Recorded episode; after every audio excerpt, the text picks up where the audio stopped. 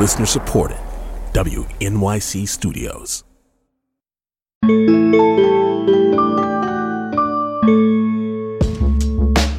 It's The Takeaway. I'm Nancy Solomon from the WNYC Newsroom in for Tanzina Vega.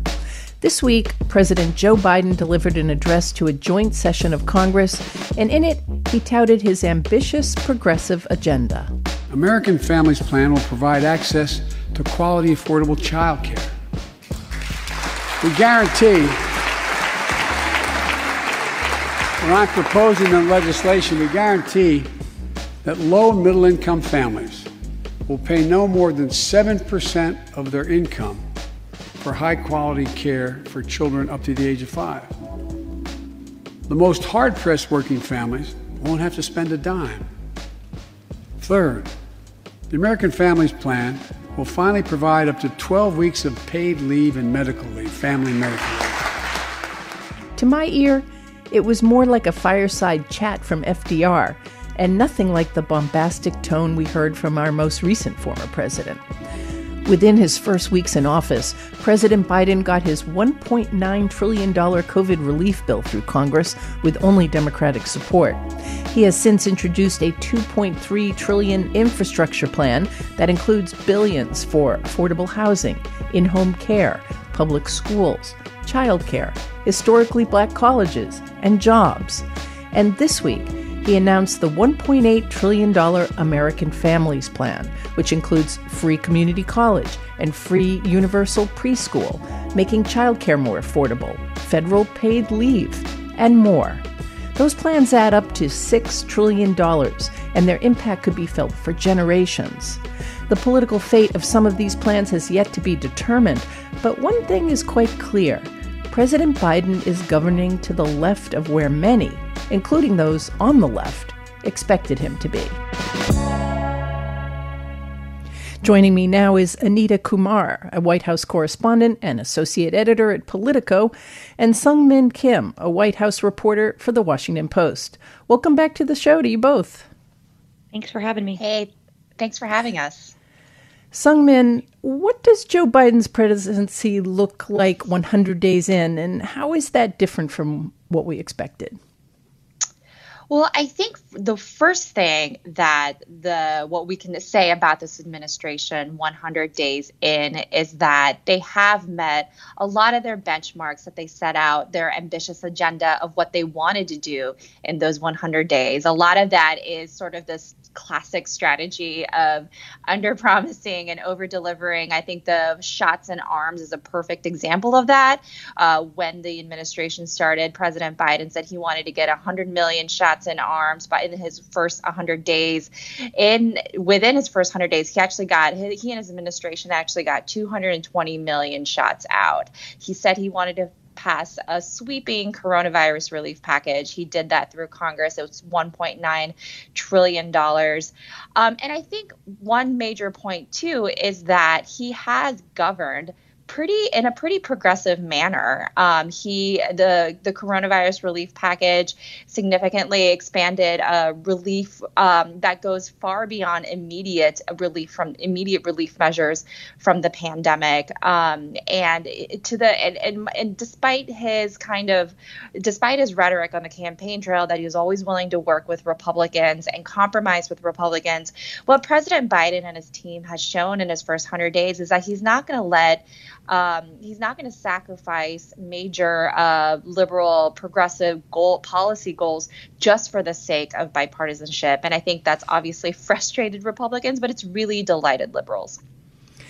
And Anita, I'd like to get your take on this as well. I mean, we're going to dig into some of these policy changes, uh, but I'm kind of curious what you think about this first hundred days in terms of just the sheer quantity of what he's getting done.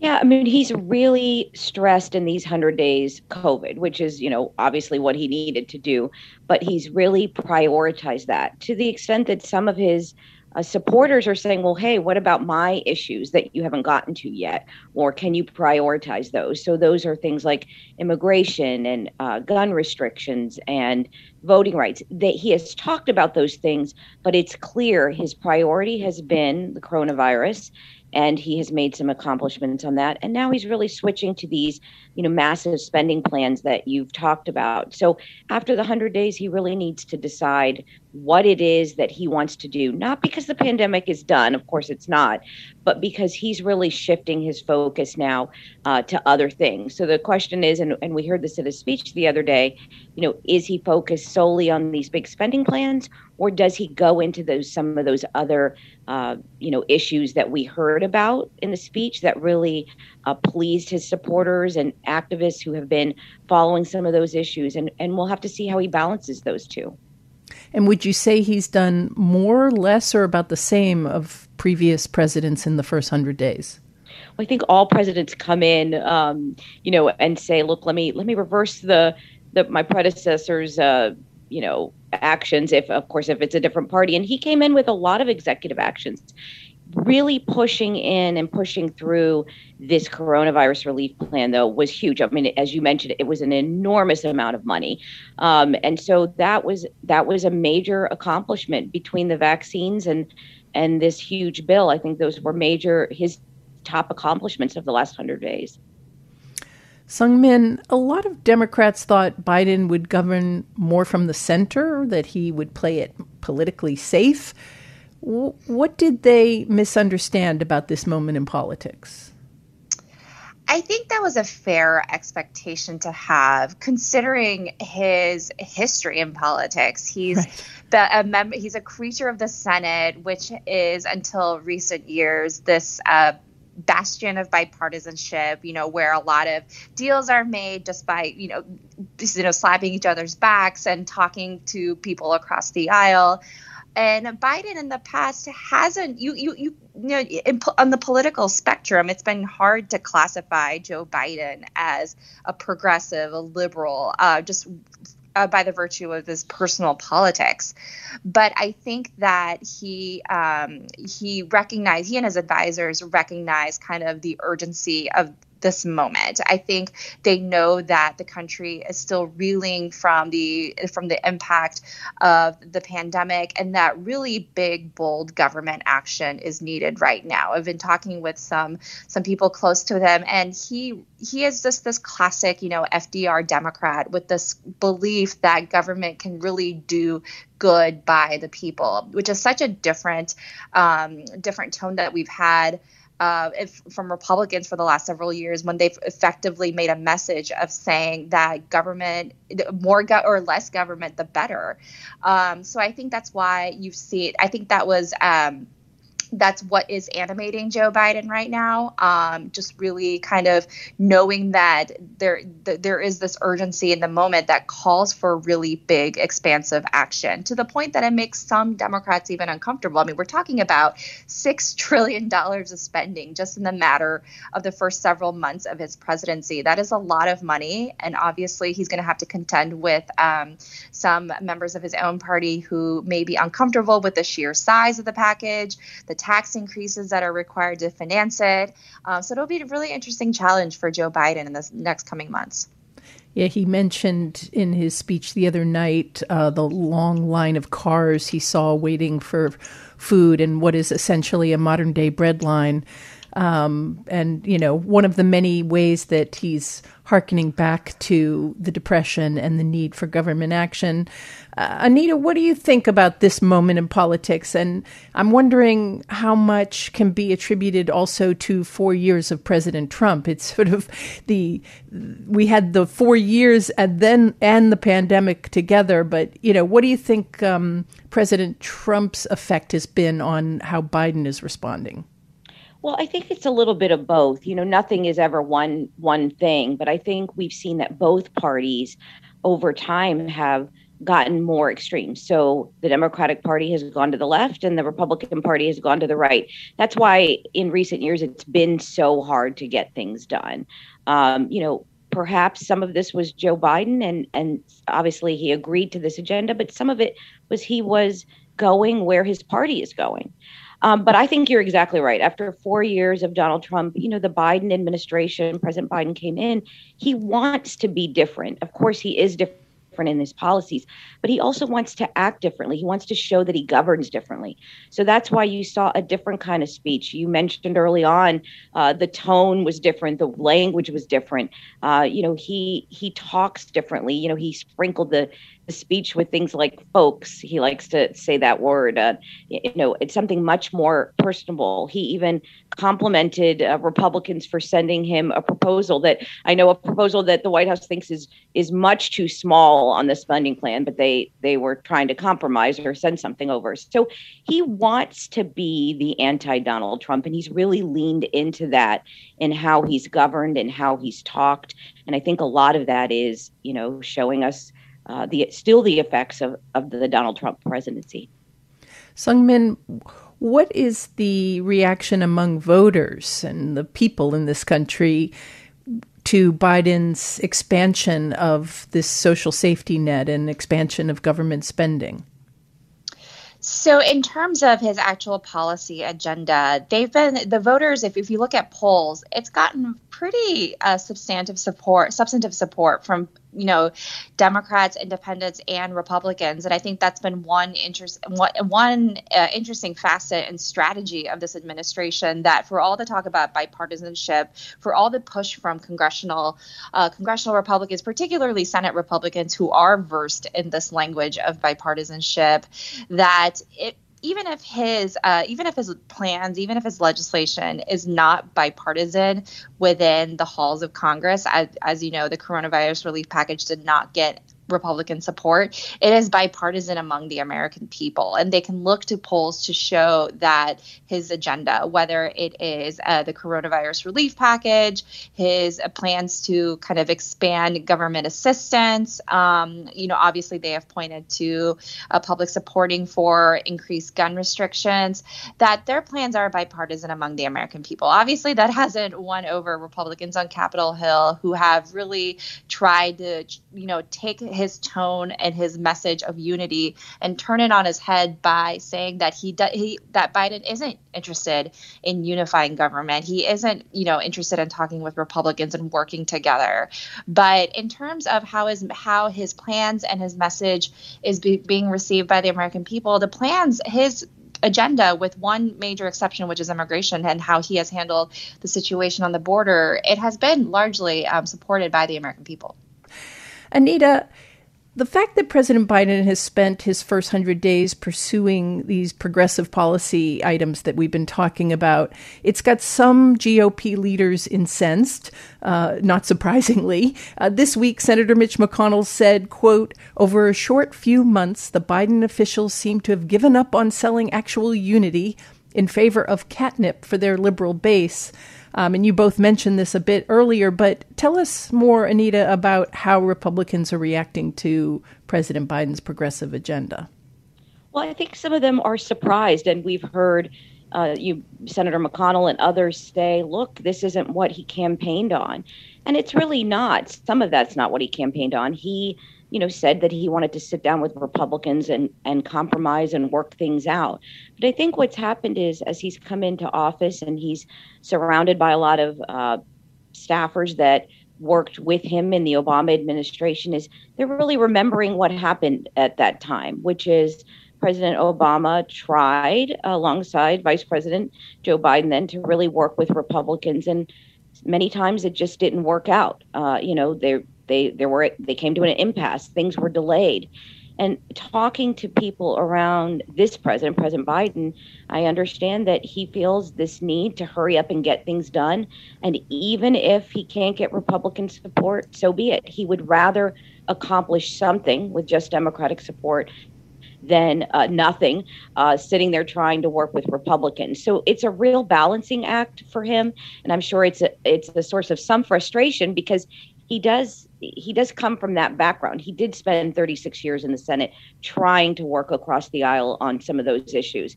Uh, so we've seen criticism from Republicans, and it really remains to be seen here in these next few weeks on some of these spending bills what's going to happen. Uh, you know, Republicans sent over something to the White House that Democrats quickly said was not a serious uh, proposal. It was much, much smaller. Uh, but President Biden has invited members of Congress to come over again. He'll meet with the leaders of the House and Senate, both parties, uh, in a couple weeks. So there is that conversation, but what happens with that remains to be seen. They they do seem to be sticking to kind of you know like talking about division instead of putting forward proposals or talking about what's wrong with the Biden proposal. I mean, are, did they have an argument about why child care should not be subsidized or why community college shouldn't be subsidized? I mean, in the past, they have made these arguments, but I haven't been hearing them lately. I think it's been hard, uh, and my colleagues on the Hill kind of pointed this out. It's been hard for them to focus uh, their criticism on President Biden, uh, tougher than say President Obama, uh, for several different reasons. And one one of the reasons is that they many of them worked with him for a very long time in the Senate, and they know him, and he has a different uh, sort of reputation as this, you know, sort of your Uncle Joe. Uh, you get along with your Uncle Joe kind of, you know, uh, persona. Um, but they have talked about some criticisms. Mostly, it's a philosophical disagreement that we've seen uh, from Republicans and Democrats. They've always had this sort of philosophical disagreement on how big the spending should be. Uh, one of the things they're saying is it's just too much. They also are disagreeing with some of the things in these plans. And of course, uh, they disagree on how to p- pay for it. They do not think that uh, some of these tax increases should be pushed through to pay for the plan. So there are huge disagreements on all three of those issues. A recent poll from NBC News found that voters find President Biden more moderate than President Obama at this stage of his uh, presidency. Um, even though you know it's very clear, we can see that President Biden is pursuing a much more liberal policy. So, Seung-min, why why do you think that is? Well, I think a lot of it is because of this political persona that Joe Biden had cultivated over, you know, de- decades in politics, where he was more of a moderate, and we saw that for uh, we saw that for well over a year in the Democratic presidential primary that he was the guy in the middle. He wasn't as far left as Bernie Sanders or Elizabeth Warren. He was resistant to a lot of the changes that the party had demanded. For example, different you know disagreements on how far to expand health care and other kind of major uh, policy differences within the D- Democratic Party. So I think that framework is still in the minds of voters that he isn't as progressive as others in the party. But certainly, if you look at what he has done, particularly in the confines of, um, particularly in kind of the confines that he's in, because he, while he does have majorities in the House and the Senate, it is the thinnest majority possible in the Senate, and you, and it is a diverse uh, group of uh, Democratic senators who run the gamut from liberal to pretty conservative for a Democrat. And the sheer what he has been able to do in terms of massive government spending, the fact that he has gotten um, a lot of his caucus members on board with uh, unraveling a lot of um, a lot of the 2017 tax law that was such a legislative you know highlight for Republicans and former President Trump. I think uh, a lot of times you know you kind of you always kind of remember Joe Biden the political his, his political image in term and rather than what he is doing right now in terms of governing. I wondered if um, I mean that that sort of speaks to President Biden and his personality and the perception of him uh, but I wonder also about the perception of Obama and how much race and racism, frankly, played into this perception of him as being some kind of, uh, you know, uh, radical firebrand versus the moderate that he was. I think that um, I, I, you saw um, a lot more tensions between um, Obama and congressional Republicans, not just in terms of race, but in a lot of other policy differences as well. But I just think the you just really have to look at the policies of the two men and how they have actually governed to really accurately assess um, what their impact is. Okay, thanks so much. Anita Kumar is a White House correspondent and associate editor of Politico, and Seung-min Kim is a White House reporter for the Washington Post. Thanks to both of you so much. Thank you.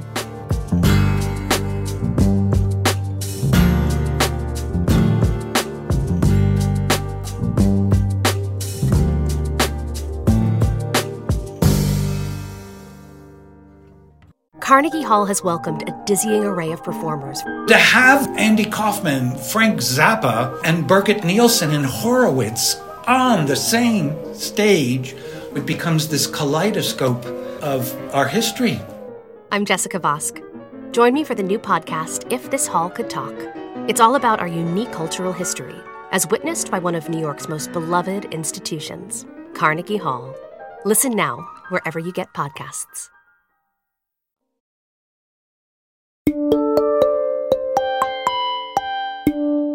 Opponents of California Governor Gavin Newsom have officially gained enough signatures to begin the process of recalling and replacing the Democratic leader. More than 1.6 million people signed the petition in favor of recalling the California governor, citing his handling of the pandemic and frustrations with the housing crisis and the high cost of living in the state. And at least nine people, including Republican trans activist Caitlyn Jenner, have already declared their intentions to run against the governor. It's been nearly 20 years since California last had a recall election, and here to help us understand what comes next is Nicole Nixon, politics reporter for Cap Radio in Sacramento. Nicole, thanks for joining us. Hey, thanks for having me.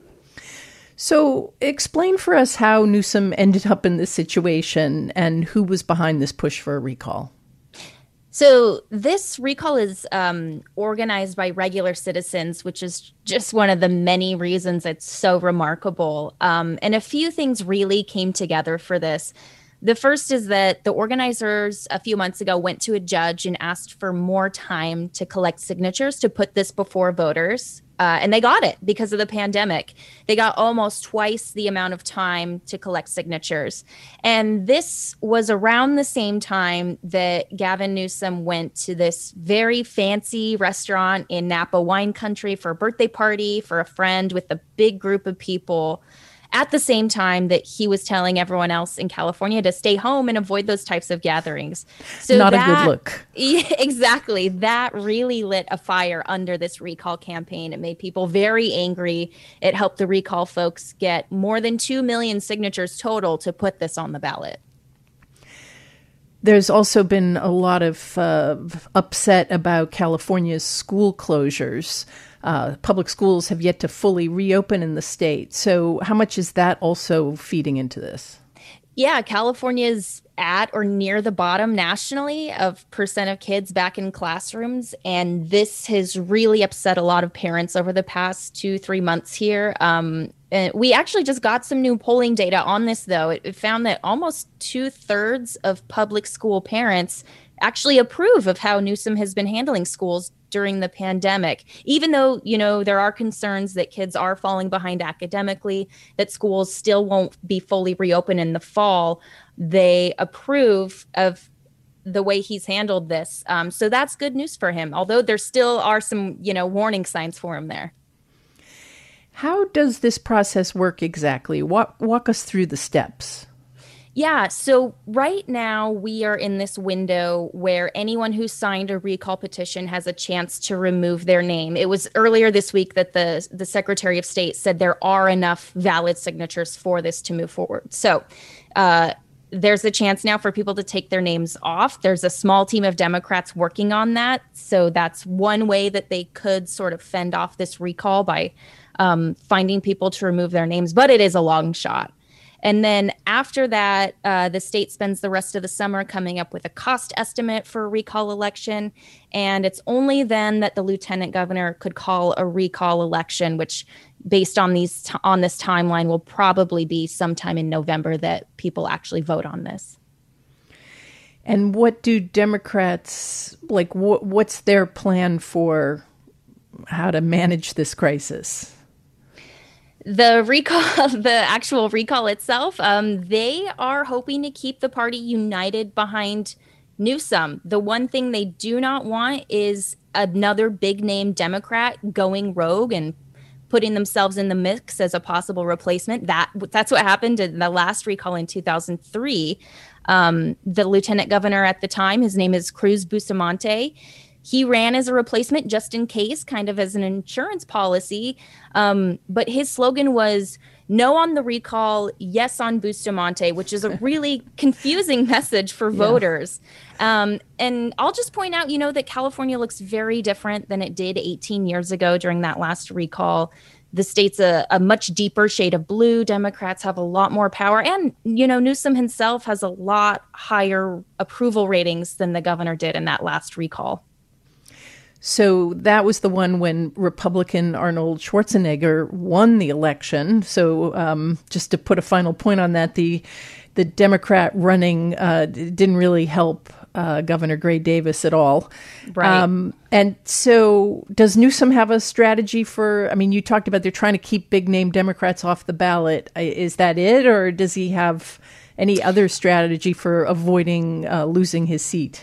For sure. He's painting this recall as, you know, a Republican recall driven by Trump supporters, um, political extremists, QAnon people.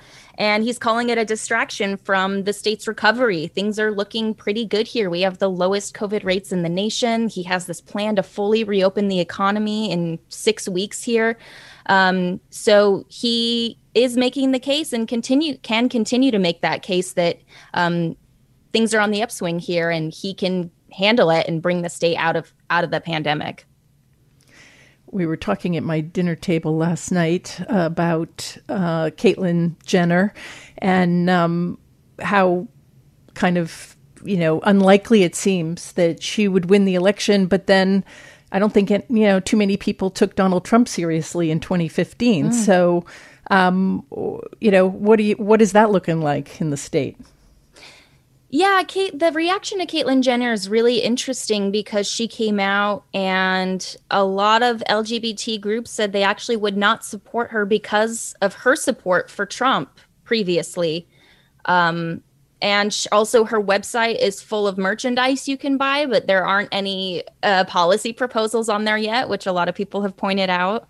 Um, she's also just one of many Republicans running. Um, the former mayor of San Diego, Kevin Faulconer, is in. And before all of this started, he was seen as the most likely Republican to take on Newsom in 2022, which is when the governor's up for reelection again. And there's another slate of, of uh, Republican, you know, former elected officials, a former congressman from the Sacramento area have already announced that they're running too. So it'll be a crowded field on the Republican side.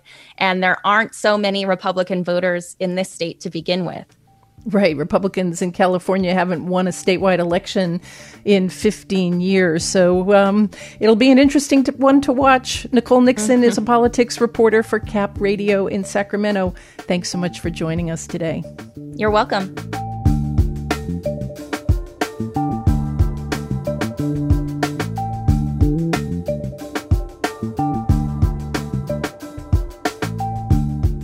There's no doubt that the COVID 19 pandemic has been devastating for the U.S. economy. But still, there's reason to be optimistic. The unemployment rate is steadily dropping, and the stock markets have been on the rise in recent weeks as the country has ramped up its aggressive vaccination campaign. But what will economic growth? Economists say what a rising tide raises all boats, or something like that. I might have that off a little bit, but eh, that hasn't always been true. Are things going to spread out more, or are people at the bottom still going to be hurting? Well, look, there are definitely people who are still hurting, and, and I don't want to diminish that one bit. There are millions of people who are unemployed either because they, uh, you know, lost their jobs and their their former employer went away, you know, or, staying home for health reasons or because they're they don't want to get exposure to the virus. There's still a lot of pain out there, absolutely. But we are seeing reason to think that uh, that workers are going to have the upper hand as this year progresses. You know, you see a lot of anecdotal reports out there of uh, all kinds of businesses, especially restaurants, but all kinds of businesses struggling to find workers. And what that means, if you're a worker, is employers want you and they're willing to pay more. We're seeing more signing bonuses, uh, rate of pay increases. I think there's a good chance that by the end of this year, we have not only low unemployment, but higher wages at, at the lower end of the, of the scale than we saw before the pandemic. That seems to be how things are lining up. Add to that the stuff that's happened on the, uh, the stimulus checks and other kind of direct assistance that's happened. American household balance sheets are in very good shape right now, and there's pent up savings from over the last year. Uh, so I think that there's every reason to think that uh, in the aggregate, again, not not trying to diminish people who are in a, in a difficult situation right now, but on average, uh, things should be uh, very good as, as we head into 2020, 2022 pent up savings, but also uh, significant pent up demand, I would expect, after this year. Spending on things like durable goods is the term. You know, anything heavy, anything that's supposed to last has just soared. So people are buying, uh, you know, exercise equipment. They're, you know, putting in a new deck. You know, in the first quarter, durable goods spending rose at a 41% annual rate. That is remarkable. Um, now, that's come at the cost of services, right? So people are taking fewer trips, fewer uh, plane rides, fewer uh, hotel stays, fewer restaurant meals. Uh, what we would expect to see is for that to rebalance as time goes on. But for now, that's the that's the dynamic. So you wrote in a recent piece in the Times, you cited 17 trends that have been uh, that that contribute to your economic optimism from the pace of innovation to battery technology to baby boomers retiring from the workforce. So tell us a few on your list that you think are the most significant. Yeah, so I, you know, my career, I started as an economics reporter 21 years ago at the kind of turn of the century. And uh, it's been a really long slog and not a good slog in those 20 years. Uh, you know, one mild recession, one financial crisis, uh, you know, a slow recovery after the financial crisis, then the pandemic.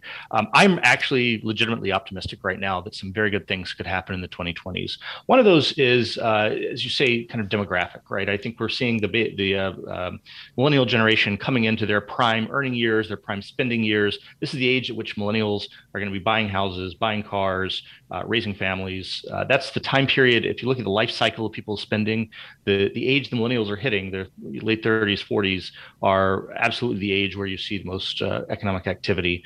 Um, other things, you know, you see some real evidence that that innovation is starting to click in. Um, you know, this has actually been a very bad uh, last 15, 20 years for productivity, meaning the ability of the economy to make more and and and be more uh, productive with the same resources.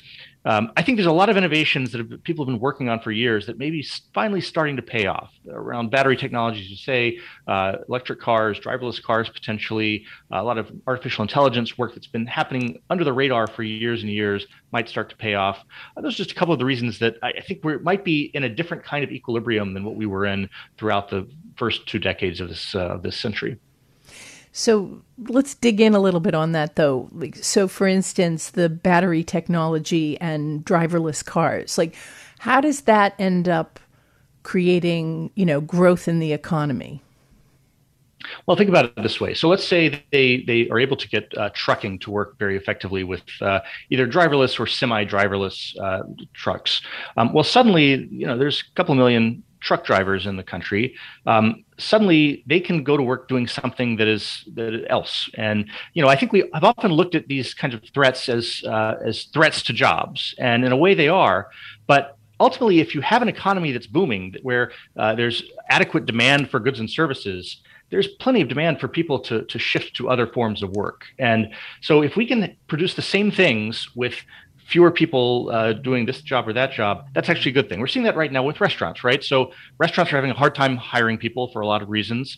Um, you know, if they're finding ways to be more productive, find a way to automate more processes to serve the same number of people with fewer staff, um, I know we think of it in terms of jobs, but that's actually a good thing in terms of the overall productive capacity of the economy. And in periods when we think of as boom times, like the, the period, the decades after World War II, productivity was a lot higher than it is now. And you had a lot more of this kind of innovation where certain jobs would go away, but there were plenty of other jobs for people to step into. One of the items on your list that I found pretty exciting was about wage growth. And um, the fact that the impacts of globalization have been so rough on working people's wages and that we might see this begin to the the impact of globalization will start to diminish now. Tell us about that yeah, I think one central dynamic of the last 20 years, the first, uh, you know, the 90s, 2000s, 2010s, has been a global labor glut. Um, lots of additional people have come into the global labor force in ways that did uh, kind of drag down the wages of a lot of kind of labor, you know, working class people in advanced countries. So China entered the world economy in a way it hadn't been before. Uh, had lots of trade agreements with uh, with with various countries. You had uh, you know a technological revolution that allowed outsourcing of, of a lot of service work to, to, countries with lower wages. You know, the kind of call centers in India or the Philippines, things like that. And those, you know, we can debate all day long like what advantages and disadvantages that phase of globalization had. But the reality was, if you're a person with a high school degree in Kansas, you found yourself in competition for jobs and for work with people all over the world, many of whom were used to having lower wages than, than you were used to.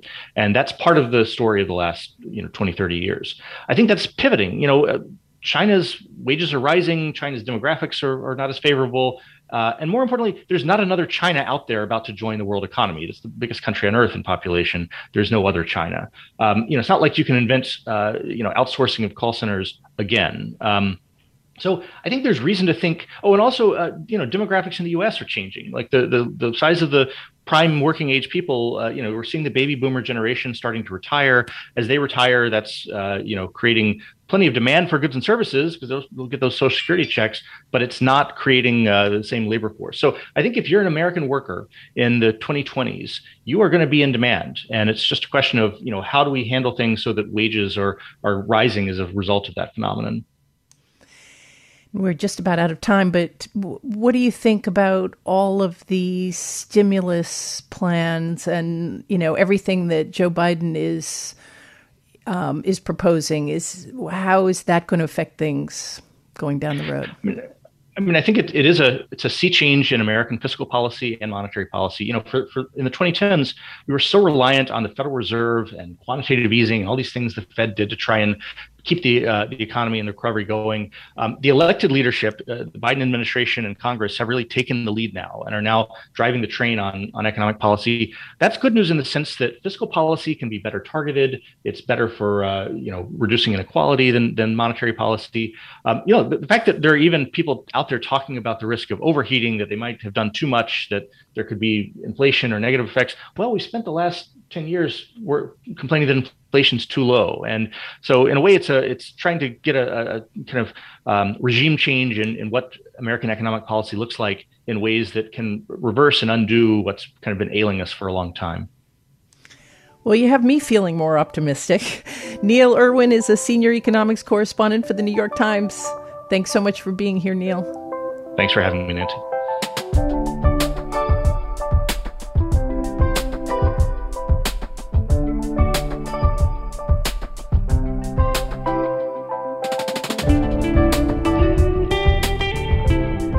And now we shift our focus from real life political drama to the fictional kind.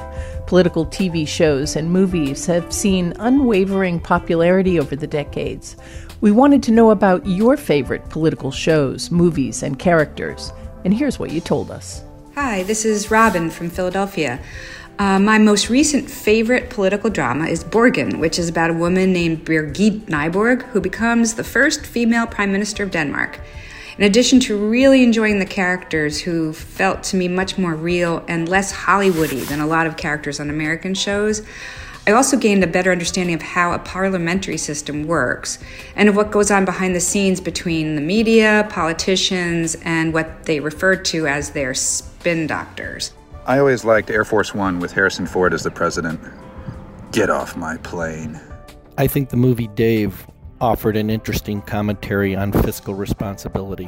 The time that his accounting friend came to the White House and went through the budget is iconic on how they found so much governmental waste. The Best Man with Henry Fonda, who's always fantastic, uh, Manchurian Candidate, Angela Lansbury is so brilliantly evil. Dick with Kirsten Dunst and Michelle Williams is so funny. Some people prefer comedies that parody our lawmakers, but personally, I'm a big fan of the political thriller.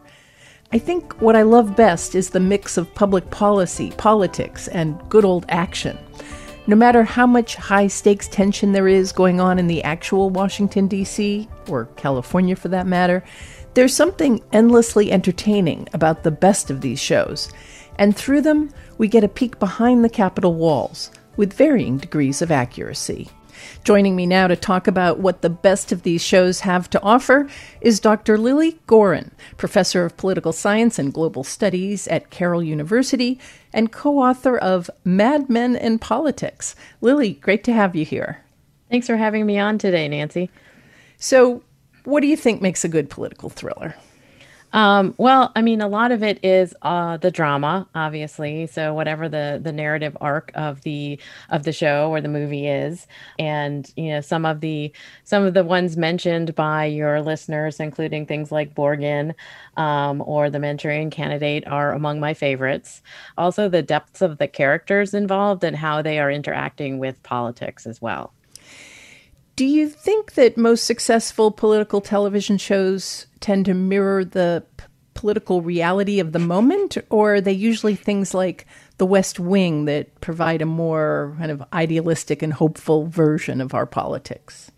They usually go in either direction of something like The West Wing or Madam Secretary, which are idealistic and and to some degree fantastic, um, or they go in the other direction, like say House of Cards um, or Scandal, where there's a lot of murder and um, you know sort of duplicity and secret things going on um, in the halls of power. So neither of them are really based on reality um, and they're but they're fun to watch and of course they have you know great actors and actresses and and really interesting writers who are sort of threading the plot lines I'm surprised that there aren't more shows like The House of Cards. I mean, there's obviously a huge appetite for detective stories, police procedurals, mysteries like that.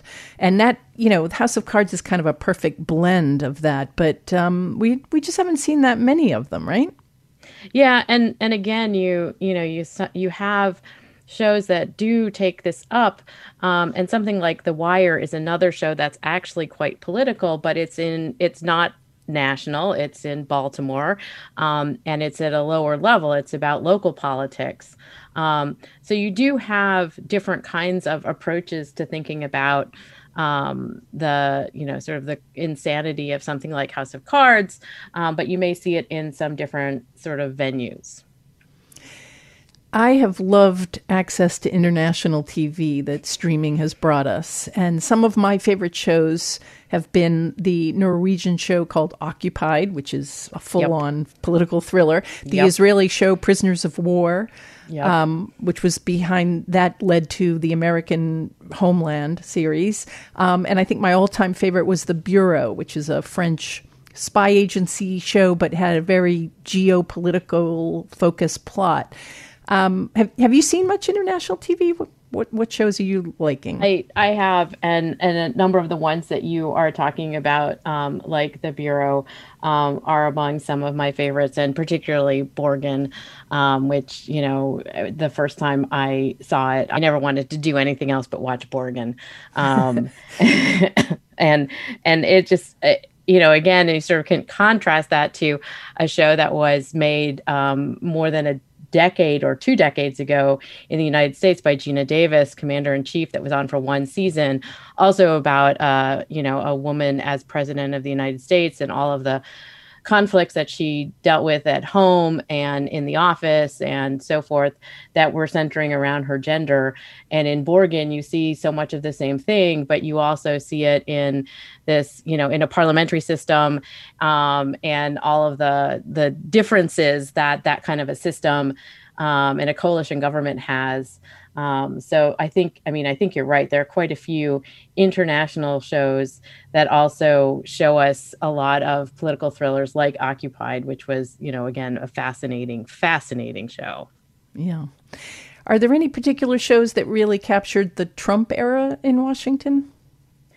Um, well, I, I've been asked this question before. And um, the the television show that is about to debut its fourth season the handmaid's tale was actually um, greenlit or you know sort of put into production before Trump was elected president, but it debuted just after he became president, and there was a lot of discussion about how it seemed to be capturing uh, a sort of the zeitgeist of the the the Trump years in terms of you know sort of having women lose autonomy or agency over themselves and their bodies, um, and you know some of the ways that Mr. Trump was misogynistic in some of his commentary um, about women, and and so I don't think that The Handmaid's Tale necessarily captures the Trump years per se, um, but television also has a lag time because things often have to go into production um, a year or two beforehand. And with COVID, it's been very difficult to, um, you know, do the filming uh, and and produce the shows because of the limits on, you know, the capacity to do that safely. And so I think we may also have a lag in terms of shows that kind of reflect what people may have been feeling during this the Trump administration. Right. So maybe it'll take a couple years, but we'll start to see something a little less dark and a little more optimistic. We we may. There's always hope, and of course, we had shows like Scandal that tapered off during this period as well, which were kind of dark as well. Dr. Lilly Goren is a professor of political science and global studies at Carroll University. Lilly, thanks so much. My pleasure. Thanks for having me on today.